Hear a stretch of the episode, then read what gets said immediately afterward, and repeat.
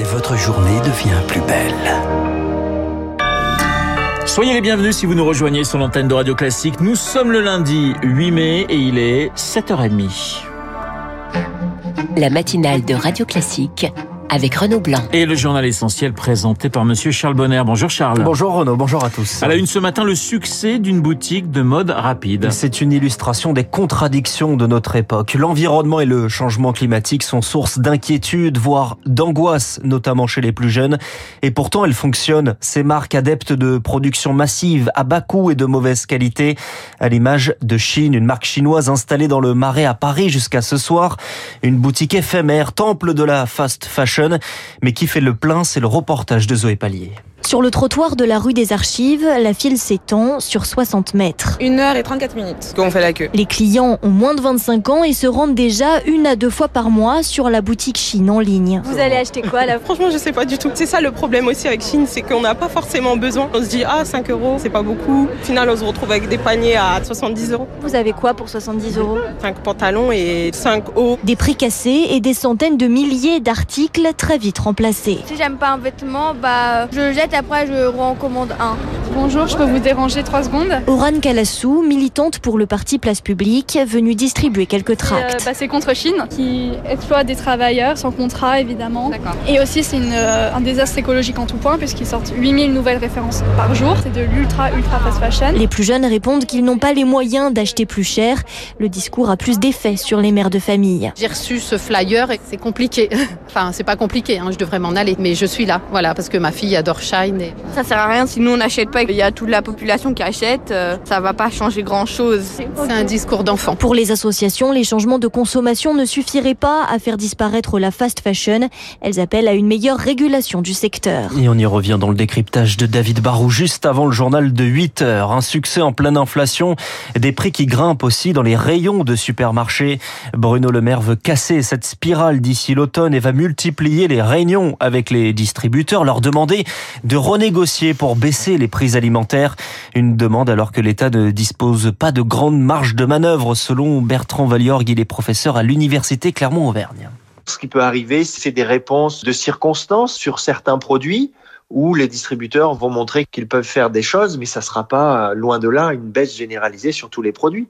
On n'est pas dans une économie administrée et face au gouvernement, on n'a jamais eu des entreprises aussi puissantes dans les négociations commerciales. Parce qu'on a eu des phénomènes de concentration et qu'aujourd'hui, on n'a plus que quatre centrales d'achat qui déterminent tout ce qu'il y a dans les rayons des supermarchés. Et ces centrales d'achat, elles pèsent très très lourd. Et c'est pas du tout évident de les faire plier ou de les amener à baisser les prix si elles n'ont pas envie de le faire. Donc la marge de manœuvre est faible. Et le spécialiste de la grande distribution, Bertrand Valiorgue, interrogé par Éric Mauban. C'est un secteur, Charles, que le gouvernement veut réguler, Internet et ses dérives. Un projet de loi est présenté mercredi en Conseil des ministres. Interdiction de réseaux sociaux pour les harceleurs, un filtre anti-arnaque et une bataille contre les sites pornographiques. L'État veut donner à l'ARCOM, c'est l'ex-CSA, le pouvoir de bloquer les sites qui ne respectent pas la vérification d'âge.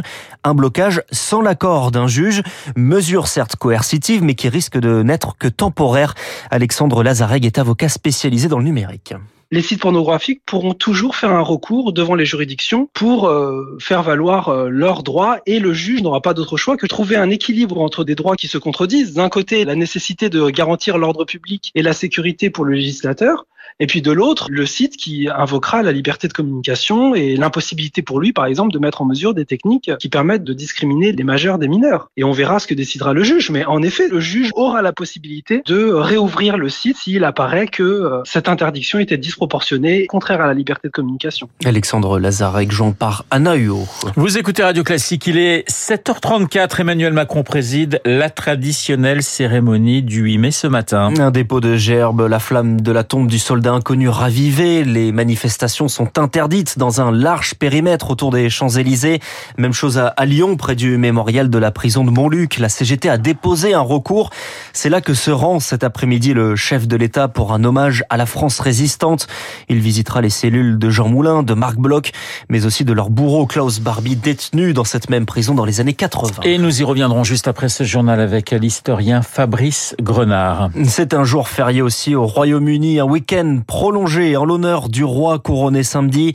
Un concert hier soir au château de Windsor, Lionel Richie, Katy Perry, Lang Lang sur scène et un discours de l'héritier du trône, le fils du roi, le prince de Galles, William. Comme ma grand-mère l'a dit lors de son couronnement, ces cérémonies sont des déclarations d'espoir pour le futur. Je sais qu'elle est là-haut et qu'elle veille sur nous tendrement. Elle serait une mère très fière. Papa, nous sommes tous si fiers de toi. Que Dieu garde le roi. Et nous serons également à Londres dans le journal de 8 heures de Lucille Bréau. Au Canada, des incendies ravageurs dans la province d'Alberta, c'est dans l'ouest du pays. L'état d'urgence est déclaré de nouvelles évacuations, 30 000 personnes au total, une centaine de feux qui ont brûlé 122 000 hectares. Un mystère à présent, un mystère qui déconcerte les historiens de l'art. Cela concerne les peintures de Pierre Soulages, décédé en octobre dernier. Une dizaine d'œuvres du maître du noir se détériorent avec le temps. De la fin des années 50, début des années 60, Saraders, la peinture redevient presque liquide. Des gouttes de peinture noire apparaissent sur certains tableaux, un phénomène étrange que Pauline de la Grandière étudie.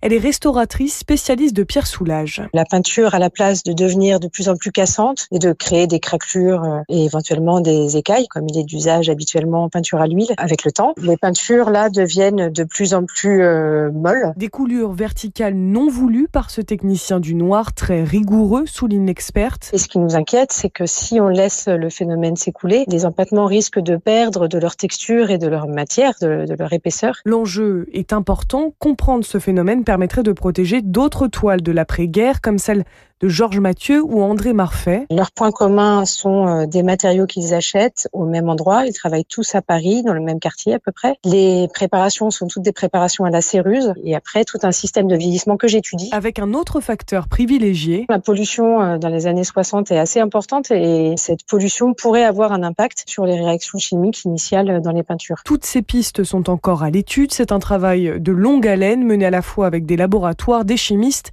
et des historiens. Et les explications de Sarah Ders. Allez, du sport pour terminer ce journal et la fin d'une époque à Lyon. L'emblématique président de l'Olympique lyonnais, Jean-Michel Aulas, devrait quitter le club. Le journal L'équipe l'annonce ce matin. À 36 ans à la tête euh, du, de l'Olympique lyonnais, mais les divergences avec le nouvel actionnaire. Une annonce attendue dans les prochaines heures au lendemain du match de l'année, disons-le, en Ligue 1. Mené 4-1 par Montpellier, les Lyonnais l'ont emporté dans les dernières minutes. 5-4, deux quadruplés. Alexandre Lacazette pour Lyon et celui d'Eli Wahi, jeune Montpellier, un prometteur au classement malgré les secousses. Le PSG se dirige vers un nouveau titre de champion vainqueur hier de 3 sur le score de 3-1. Et puis en tennis, Carlos Alcaraz est bien lancé pour Roland Garros, à peine 20 ans. Il remporte le Master de Madrid contre l'Allemand Jan Lennart Struff en 3-7. Plus jeune, numéro 1 mondial, il fait figure d'un des favoris pour l'Open de Paris qui débute le 28 mai. Merci Charles. Tiens, Eli Way qui a été formé, figurez-vous, à Suresnes, en Eh banlieue oui, parisienne. C'est pour ça que je le précise. Mais voilà, c'est magnifique. Il a Avec joué avec votre fils, Et voilà, ça, il a joué dans la même équipe que, que mon fils. Bon, mon fils n'a pas été aussi loin qu'Eli Wahi, qui est effectivement Il n'est pas trop tard, il n'est pas trop un tard. jeune prometteur. Bah, il fait des études, il fait autre chose. Bon, allez, hein, chacun fait comme il peut. Merci en tout cas, Charles, pour ce journal de 7h30, 7h38 sur Radio Classique. Dans un instant, ce lundi 8 mai, l'armée des ombres, hommage de la République à la résistance française. On en parle dans notre studio avec l'historien Fabrice Grenard. À tout de suite.